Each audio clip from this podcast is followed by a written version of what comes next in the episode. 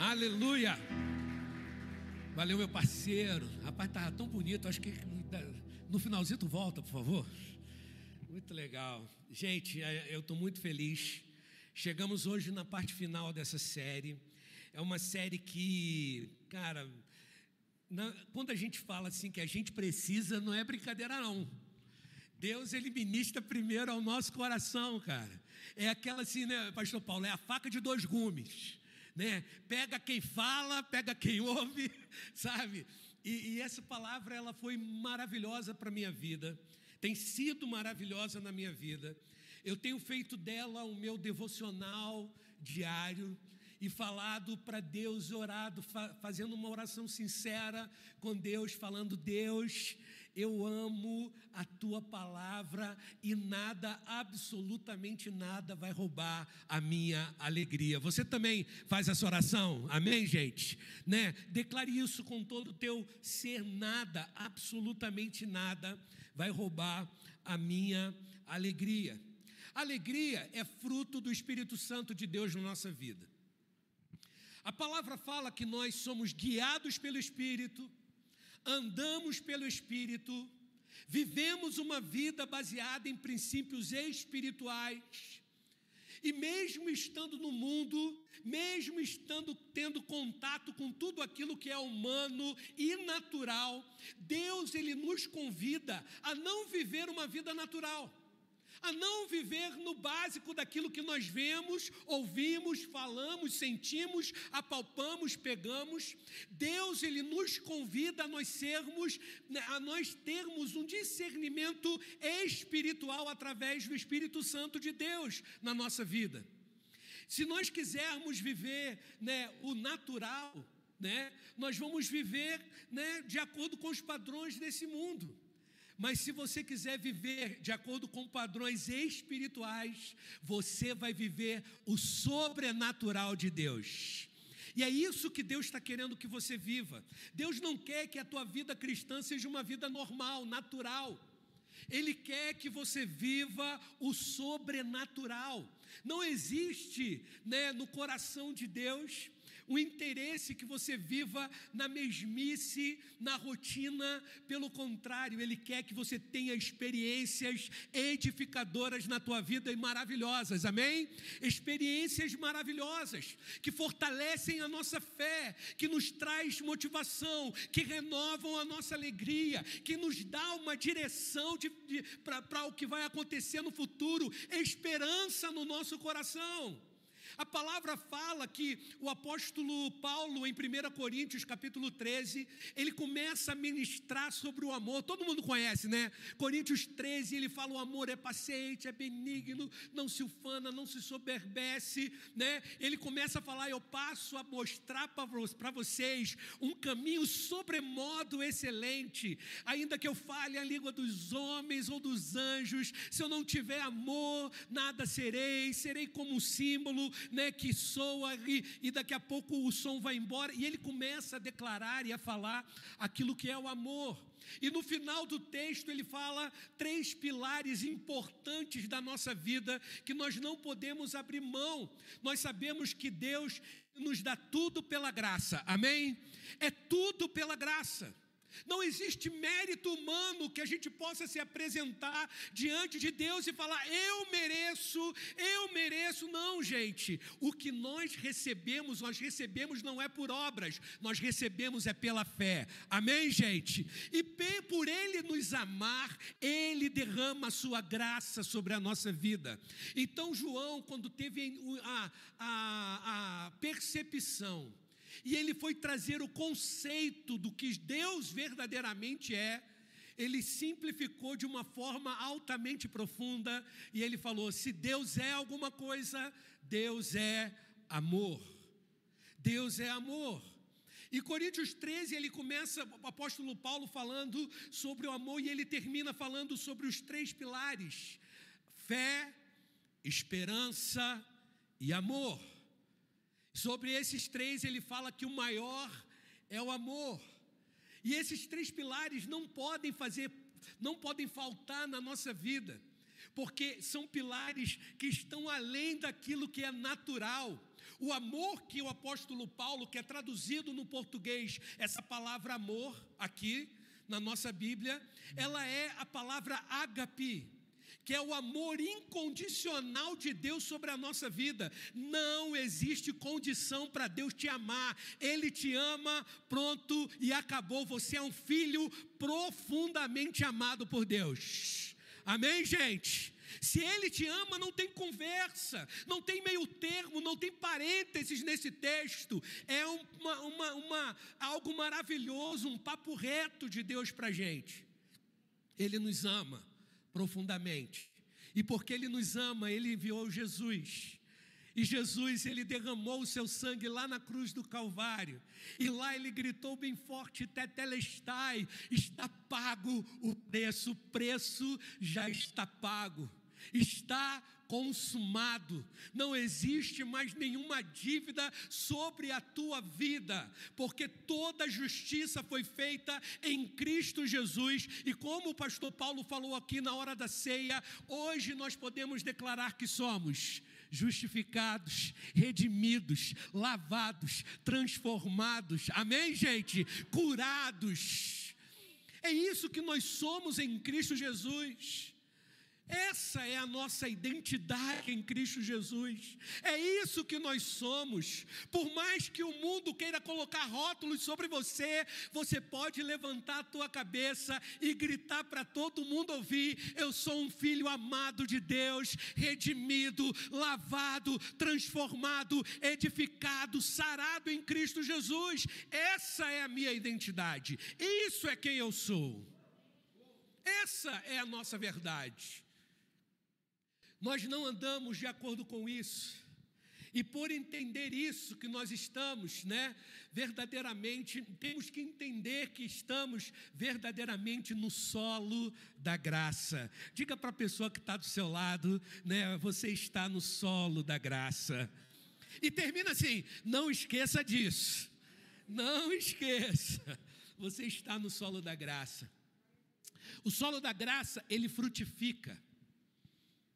O solo da graça é, é, é, é a terra fértil para nós frutificarmos, para nós crescermos, para nós amadurecermos, para sermos verdadeiramente cada vez mais parecidos com Cristo. Ele é a imagem de Deus e a palavra fala que nós somos a imagem de Jesus aqui na terra. E é justamente isso. Olha só que coisa interessante, por estar no solo da graça, por estar no solo do favor de Deus, do favor imerecido de Deus, nós temos que ter no nosso coração algo espiritual, que é a alegria que só Deus dá. Amém, gente? Não é a alegria que o mundo dá, não é a alegria natural que Deus quer que você viva, uma alegria que está baseada em, em coisas humanas, de repente num carro novo, que é muito legal, né? Quando você vai na concessionária e você entra, cara, que realização, que sonho, que legal, e eu fico muito feliz com essas realizações, né? Entrar no carro e sentir aquele cheiro, meu irmão, cheiro de carro novo, que coisa legal, que lindo. Deus, ele se alegra com isso. Nós, como igreja, também nos alegramos com as tuas conquistas. Eu, eu falei na semana passada que eu estava vendo um, um vídeo do, do, do padre Fábio de Mello, né? E ele estava numa entrevista com a Xuxa, algo assim, e perguntaram para ele assim alguma coisa sobre o verdadeiro amigo, e ele falou assim: verdadeiro amigo não é aquele que está quando você precisa, não, porque às vezes até o teu inimigo te ajuda quando você precisa. O verdadeiro amigo é aquele que celebra as tuas conquistas com a pureza do seu coração e com alegria de verdadeiramente sentindo a tua alegria. E a palavra do Senhor, ele fala no Salmo 20. Olha só que coisa linda. O Salmo 20, ele começa com uma revelação linda, maravilhosa. Ele fala aqui assim: "E o Senhor te escute no dia da tua angústia." O Deus de Jacó te eleve em segurança.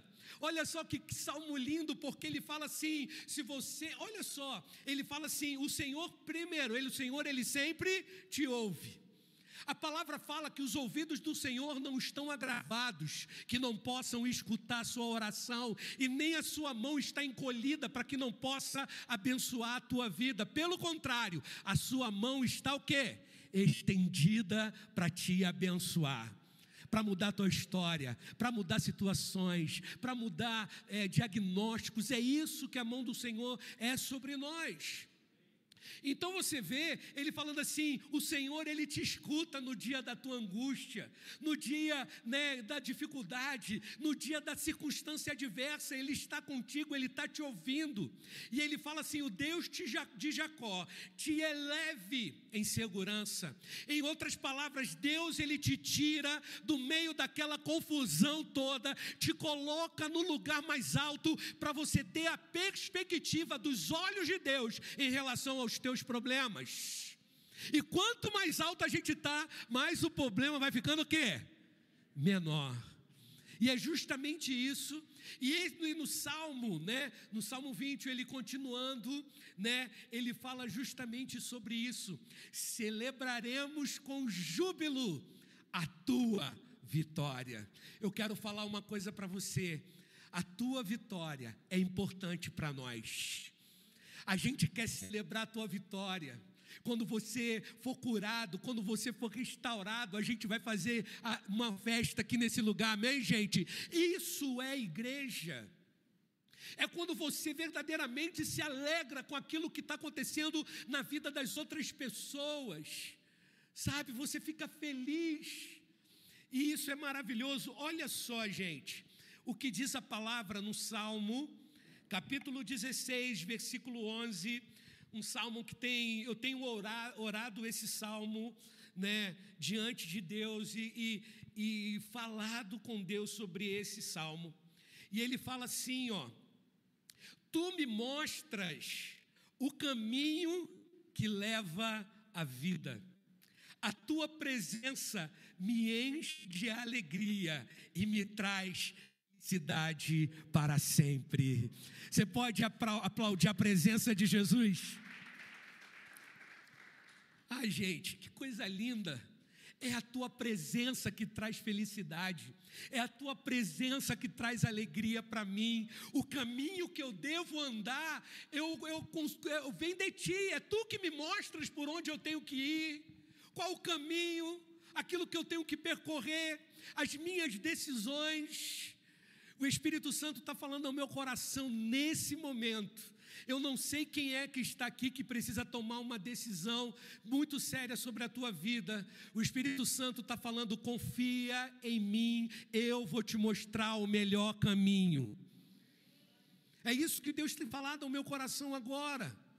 Em momentos de nós tomarmos decisões, é Ele que nos mostra o caminho, e sabe de uma coisa? O caminho dele sempre leva à vida, sempre leva à vida, aleluia.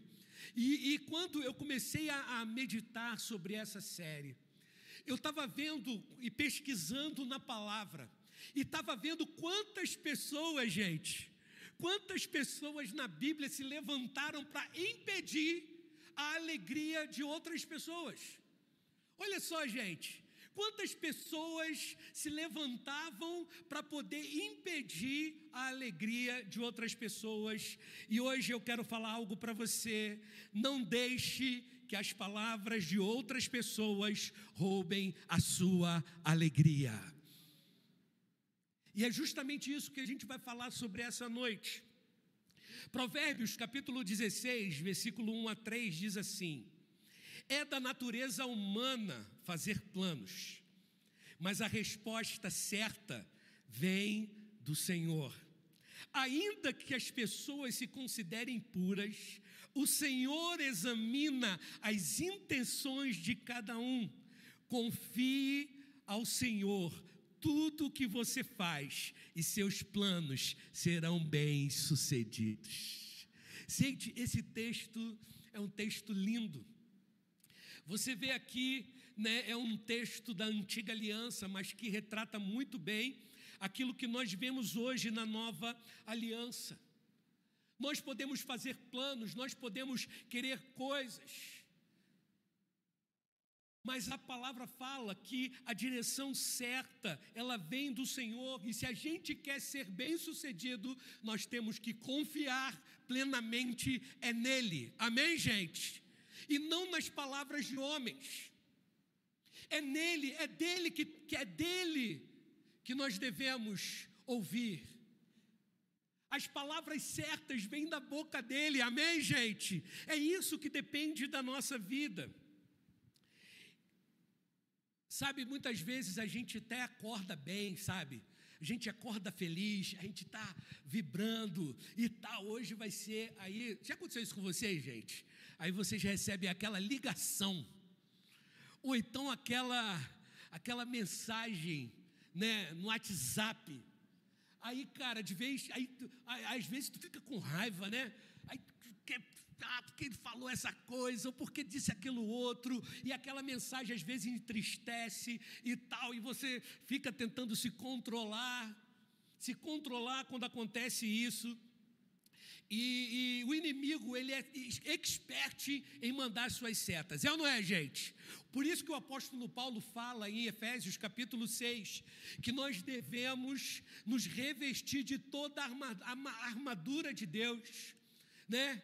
E o capacete da salvação é o que protege a nossa mente.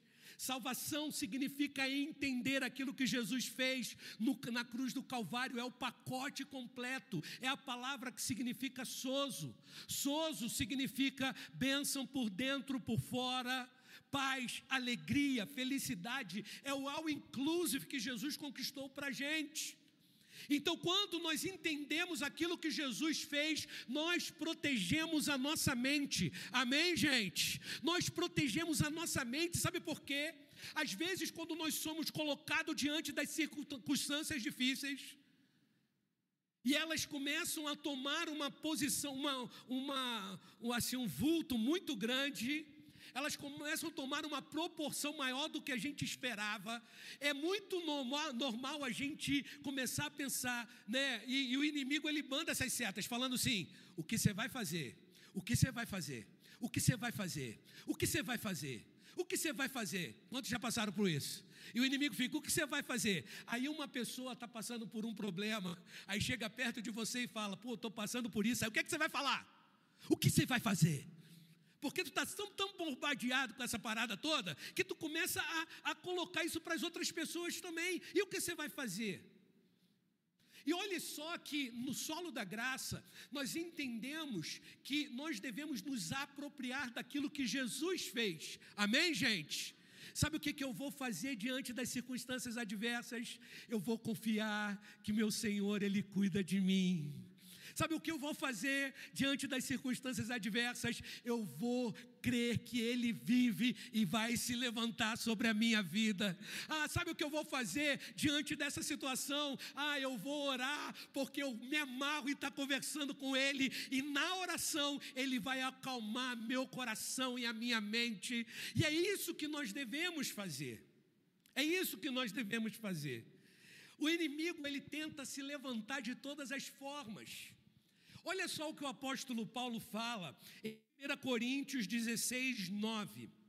Ele fala assim: Porque se abriu para mim uma porta ampla e promissora. Olha só que coisa linda. O apóstolo Paulo está falando: ó, para mim se abriu uma porta ampla e promissora. Mas olha só o que ele fala: Mas há muitos adversários há muitos adversários. Nem todos aqueles que estão perto de você vão ficar felizes com as portas que estão se abrindo e com o sucesso que você tem. E eu vou te mostrar isso na Bíblia. Vou te mostrar isso na Bíblia. Nós temos no na antiga aliança aquele cenário da libertação do povo de Israel do Egito. Quantos aqui já viram aquele desenho Príncipe do Egito? Cara, é legal. Só eu e, a, irmão, e a Lídia ali, quando já viu aí? Ah, beleza, né? O Príncipe do Egito. Né? Teve até uma, uma novela, né? Aí da Record, né? Acho que foi os Dez Mandamentos, não é isso? Que mostraram o povo de Israel, né? Que mostrou o povo de Israel saindo do Egito e essa situação toda. O interesse de Deus era que o povo deixasse de ser escravo e ele fosse para uma terra que mana leite e mel. Essa foi a promessa do Senhor para o povo de Israel. Se eu estou tirando vocês desse lugar com a minha mão poderosa, é porque eu vou levar vocês para um lugar onde a minha promessa vai se concretizar na vida de vocês. Esse é o desejo do meu coração. Não temas, não tenha medo, confia, eu estou com você. Vai ser coluna de fogo, vai ser nuvem, vai ser água e e Deus fazendo os seus milagres, abriu o mar vermelho. Na primeira circunstância adversa, o povo murmurou, reclamou. Ah, Moisés, o, exército de Faraó está vindo e a gente está aqui na frente desse mar. O que, que vai acontecer, Moisés, com a gente? E Moisés, né, foi para Deus. Ah, Deus! O que, que a gente vai fazer agora? E Deus falou assim: Moisés, porque clamas a mim, diga ao povo de Israel que marche. Em outras palavras, eu não quero que vocês fiquem paralisados por causa do medo. Confie em mim, porque a minha presença vai fazer vocês sempre andarem para frente. É nunca recuar. Por isso que a palavra fala: Deus não tem prazer naqueles que retrocedem. Deus não tem prazer daqueles que recuam. Pelo contrário, a palavra fala que a vereda do justo, a tua vida cristã, a tua vida com Deus tem que ser como a luz da aurora, nascendo, crescendo, crescendo até se tornar dia perfeito. Amém, gente? Nada de enfraquecer na fé, nada de parar no meio do caminho, é, fortale é fortalecendo-se no Senhor e naquilo que Deus fez para a tua vida. Amém? É isso, é alegria. Então a gente viu que Moisés tocou no mar, a parada se abriu, o povo de Israel passou, o exército de, de Faraó foi, foi afogado, Miriam dançou na presença de Deus, né? as mulheres se alegraram, e faltou água, e o povo murmurou: Ah, vão morrer de sede, Moisés! Sede, vai todo mundo morrer. Deus fala: toca na, na rocha. E essa rocha aponta para Jesus. Amém, gente? E quando tocou na rocha, saiu água. E a água, de forma sobrenatural, abasteceu aquele povo. E logo depois eles murmuraram: a gente não está conseguindo comer nada não tem nada para a gente comer e tal, a gente quer comer carne, a gente quer comer pão. E Deus mandou o maná. O maná aponta para a alegria e para o suprimento diário que Deus tem sobre a nossa vida. Amém, gente? Note-se que, que, que quando eles guardavam o maná, sabe? pela sua incredulidade, porque Deus tinha falado: eu vou dar todo dia. Não precisa guardar, mas a rapaziada não acreditava muito, não tinha muita fé em Deus, sabe? Pô, vamos garantir aqui o dia de amanhã. Quanto passava a noite, estava podre, apodrecia.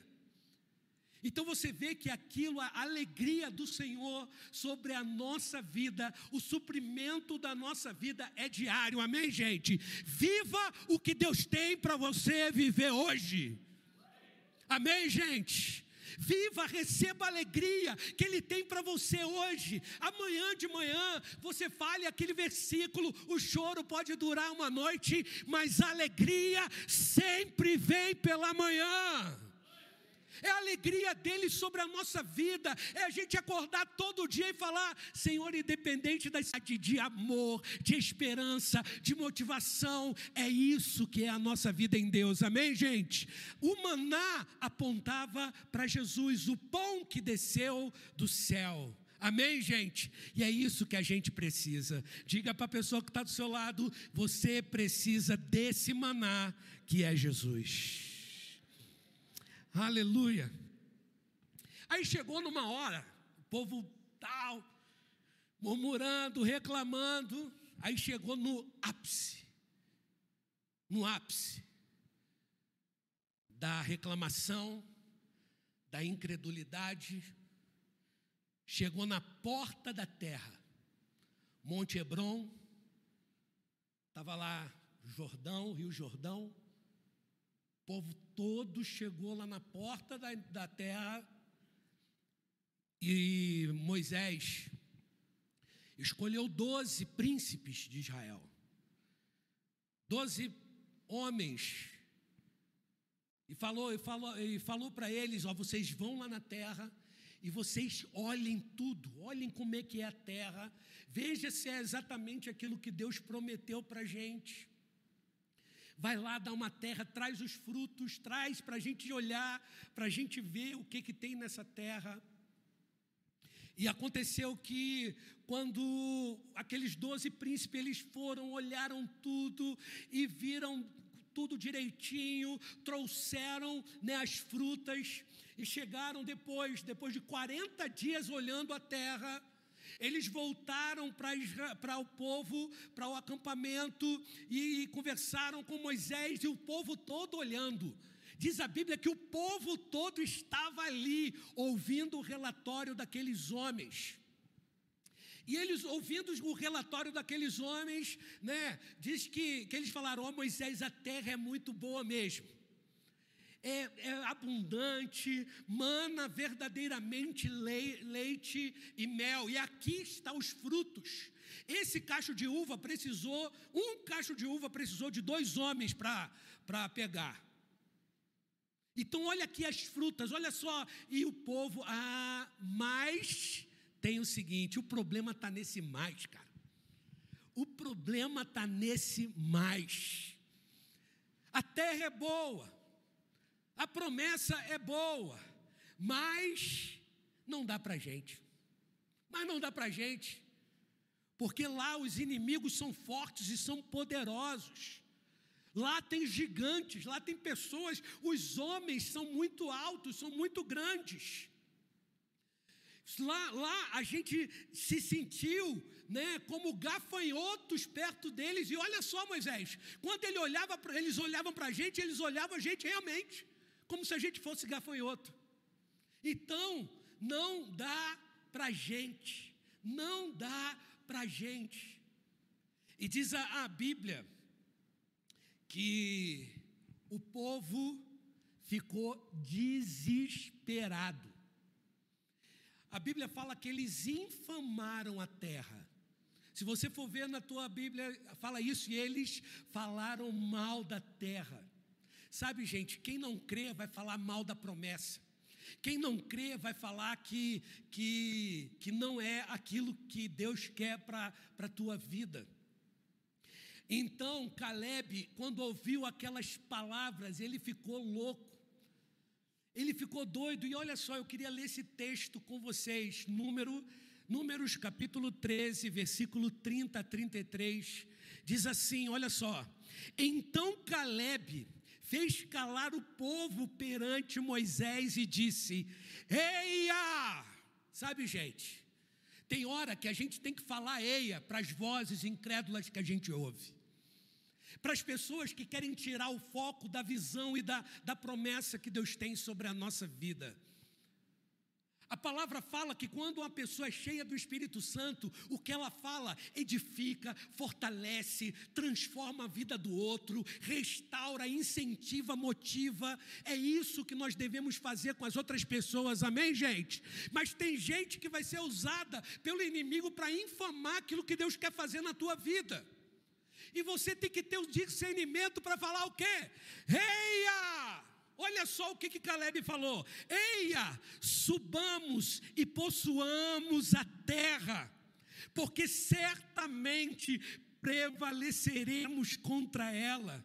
Porém, os nossos os homens que com ele tinham subido disseram: Não poderemos subir contra aquele povo, pois é mais forte do que nós. diante dos filhos de Israel, infamaram a terra que haviam espiado, dizendo: A terra pelo meio do qual passamos a espiar é terra que devora os seus moradores, e todo o povo que vimos nela são homens de grande estatura.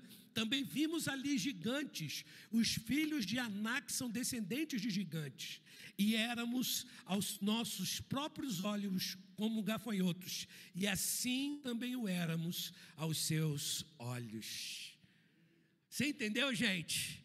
A posição de Caleb a posição, a palavra fala que daqueles doze espias, somente dois creram na promessa do Senhor, que foi o que? Josué e Caleb. Eles entenderam que verdadeiramente o Senhor é que ia dar vitória. entenda uma coisa: a vitória não está nas tuas mãos, a vitória está nas mãos do Senhor. É Ele que dá a vitória, é Ele que dá a alegria para você. E, e, em vez de desfrutar de tudo aquilo que Deus tinha dado para eles, sabe, para cada dia que, que os espias ficaram na terra, foi reproduzido em um ano que eles ficaram no deserto. Então, quantos dias os espias ficaram? 40. Quantos anos eles ficaram no deserto? 40, por causa da incredulidade. A incredulidade faz o deserto se prolongar, enquanto que a fé faz ele acabar. Amém, gente? Anota isso daí, que isso não estava escrito, não.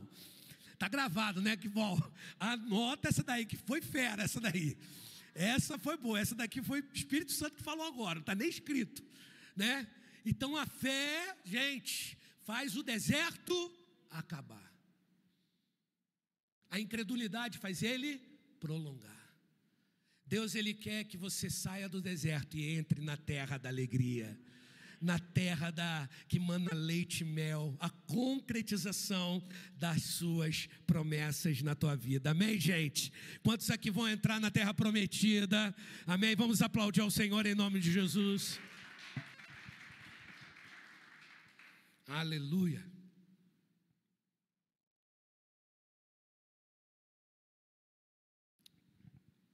Depois eu continuei a, a ver na Bíblia. E eu me deparei com uma história agora, já na época de Jesus. E, e eu estava lendo esse texto, e é um, um dos textos que eu, que eu acho mais fantásticos na Bíblia, que fala sobre a cura daquele cego Bartimeu. Todo mundo sabe, né? Todo mundo conhece a história do cego Bartimeu que Bartimeu, na verdade, não era o nome dele, a palavra bar significa filho. Então a Bíblia ela não fala exatamente qual era o nome daquele homem, fala era o cego filho do Timeu. E olha só, a gente sabe que Jesus estava indo para Jericó, né? E ali no meio do caminho a multidão, né, estava seguindo Jesus porque a glória do Senhor atrai as multidões, amém, gente? Então a glória do Senhor ali se manifestando, chegando naquela cidade, e aquele cego que tinha nascido, né, era cego de nascença, ele tinha nascido dessa forma, e ele estava ali, né, na, como todo dia ele fazia, mendigando, pedindo uma esmola, pedindo um, um, um, um dinheiro para poder comprar o seu alimento. E diz né, que, que ele começou a ouvir um alvoroço. Ele era cego, mas não era surdo, né, gente? Então ele começou a ouvir um alvoroço e aquilo já foi despertando dentro dele. Ele falou: opa, hoje está acontecendo algo diferente aqui nessa cidade. Estou ouvindo aqui uma multidão, estou ouvindo um barulho aqui diferente, né? Parece uma torcida chegando. O que, que é isso? Que, que, que barulho todo é esse que eu estou ouvindo aqui? E ele começou a perguntar para as pessoas: Que barulho é esse? O que está acontecendo aqui? E as pessoas falaram para ele: Ó, Jesus está aqui. E eu quero falar uma coisa para você: Jesus está aqui. Jesus está aqui. A gente tem que criar sempre a consciência da presença de Jesus na nossa vida. Joseph Prince ele tem, ele tem uma série de mensagens e ele fala em uma das suas mensagens: crie a consciência de Jesus na tua vida. Crie a consciência da presença dele constantemente na tua vida. Sabe, você está trabalhando, Jesus está com você. Você está no transporte público, Ele está com você. No hospital, em casa, na faculdade, Ele está com você. Porque essa é a maior promessa da Bíblia. A promessa que Jesus fez é: Eu estarei com vocês, o que? Todos os dias, até a consumação do século. E olha só que coisa linda. E, e, ele falou, e ele ouviu Jesus está aqui, e aquilo começou a, a trazer algo no seu coração, porque existia uma promessa. Isaías tinha profetizado que quando o Messias chegasse, ele abriria os olhos dos cegos, ele traria cura para os cegos. Então todo judeu ele sabia das, da, daquilo que aconteceria quando o Messias chegasse. Eu acredito que quando, que quando ele ouviu, Jesus está aqui. Ah, ele falou assim: Ah, essa promessa vai se cumprir na minha vida.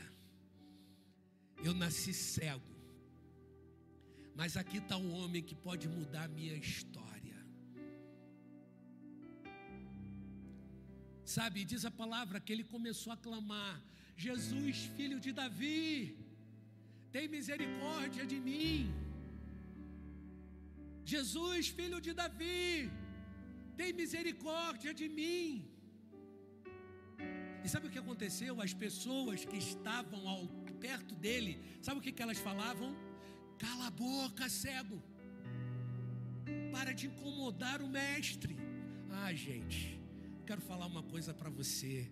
A tua necessidade nunca incomoda Jesus nunca incomoda Jesus. E eles falavam, cala a boca, sabe por quê? Quem não crê vai querer que você continue da mesma forma que você está. Para de incomodar, você nasceu assim, você vai viver assim, você vai morrer desse jeito. Ah, gente, Jesus ele é especialista em fazer coisas impossíveis, em fazer aquele que não é ser pegou 12 homens, nas, em sua maioria iletrados, não sabiam falar direito, broncos, pescador, e imagina os homens bronco, sabe? Um sogro da Judéia. Pegou deles e uma, uma ele cheio do Espírito Santo. Uma vez foram diante dos fariseus e dos religiosos da, da, época e começaram a falar de coisas que eles ficaram ficaram abismados porque eles falaram, esses homens não são iletrados dessa forma como eles estão falando com essa desse jeito para nós? Sabe por quê? Porque nós não vivemos por aquilo que vemos vivemos por aquilo que cremos. E o Espírito Santo ele fala eu vou colocar a palavra na tua boca Sou eu que vou falar por você aquilo que você deve falar. E ele clamando, clamando, Jesus, filho de Davi. E ele cada vez falava mais alto. Quando as pessoas falavam para ele, cala a boca, ele, ah, Jesus! Fica imaginando essa cena, gente. Jesus, filho de Davi. Sabe por quê, gente? Era mais do que a coisa humana.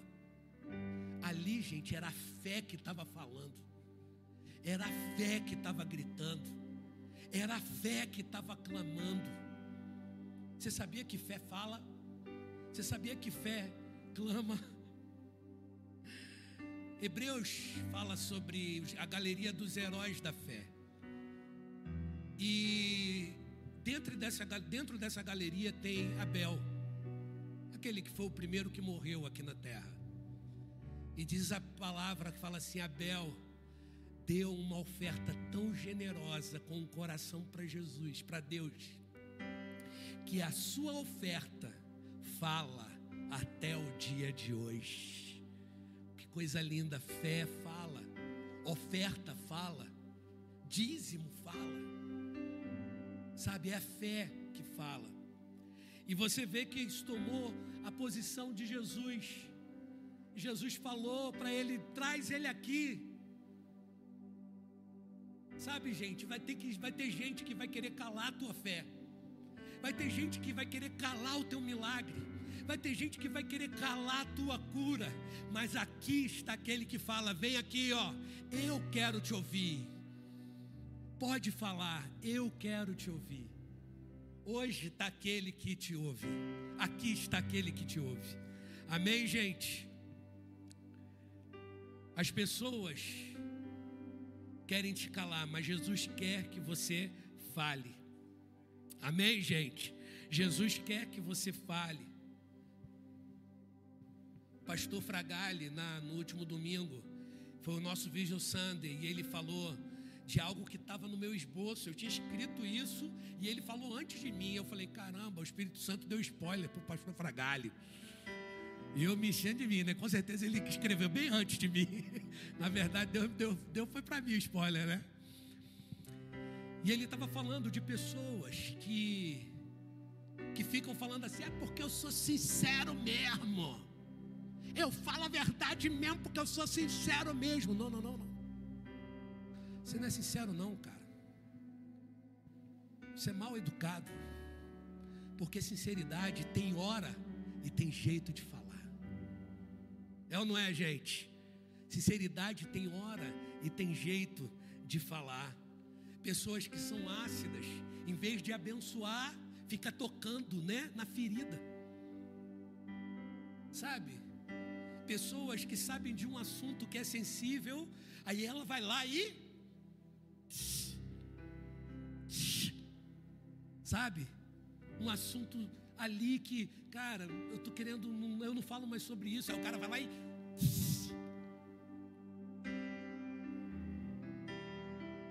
Sabe, gente? Eu creio que o Senhor ele nos reuniu como, como comunidade, como igreja, para sarar os feridos e não para aumentar as feridas. Igreja, ela foi criada para isso. Aqui não é motivo, aqui não é ninguém aqui, e todo mundo sabe que aqui na nova ninguém aqui tem autoridade nem liberdade para falar do assunto da vida de ninguém. Cuide da sua própria vida e cristã em nome de Jesus. Já é fácil cuidar da tua vida, não é? Já é fácil, molinho, e tu ainda quer cuidar da dos outros. Cara, a tua palavra que sai da tua boca tem que ser para edificar, para consolar. Sabe, a palavra fala, olha só que coisa linda. Filipenses capítulo 8, 4, versículo 8.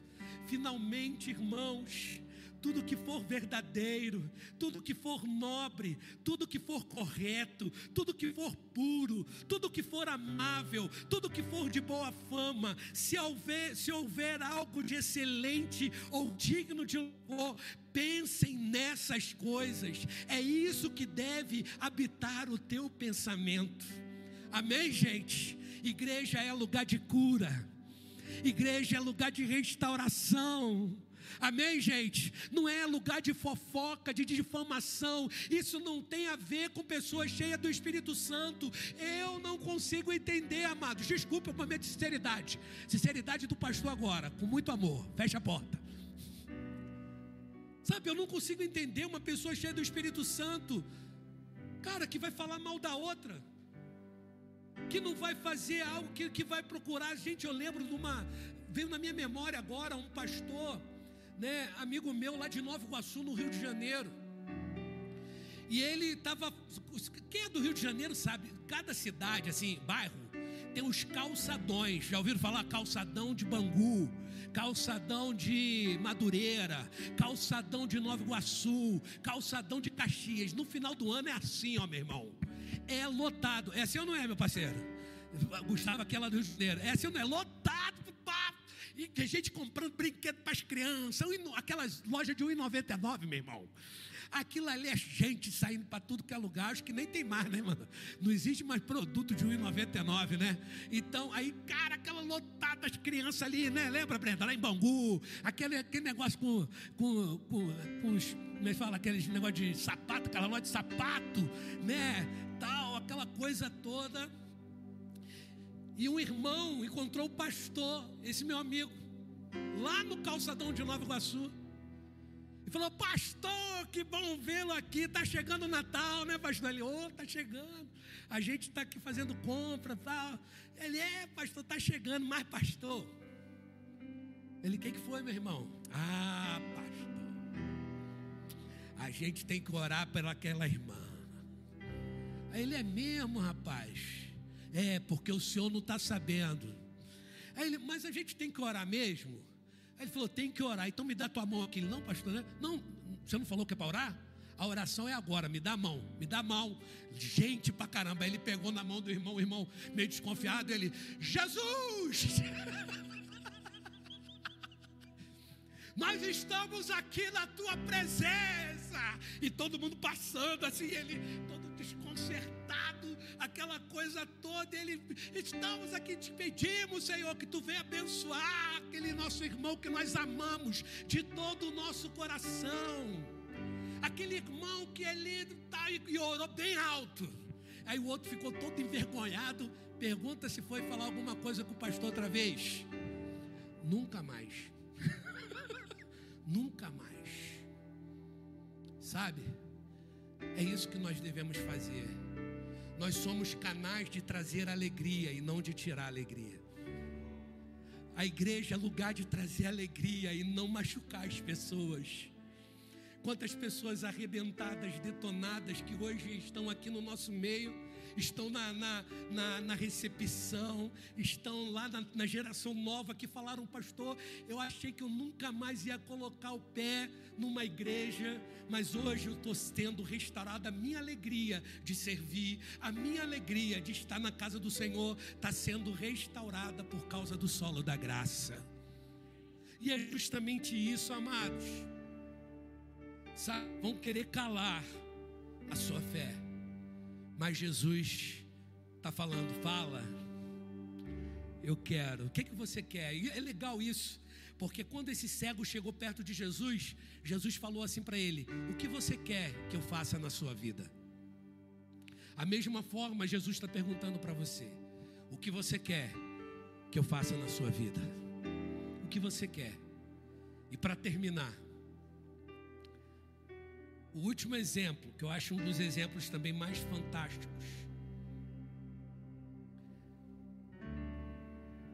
Que fala sobre a filha de Jairo. Diz a Bíblia que, eh, lembra daquela mulher do fluxo de sangue? Né? Então estava lá a multidão em volta de Jesus, aquela coisa toda, né? Jesus, quem me tocou, não é sobre ela que eu quero falar, viu gente? Quem me tocou aquela coisa toda, enquanto Jesus estava fazendo isso, antes Jairo já tinha falado com Jesus.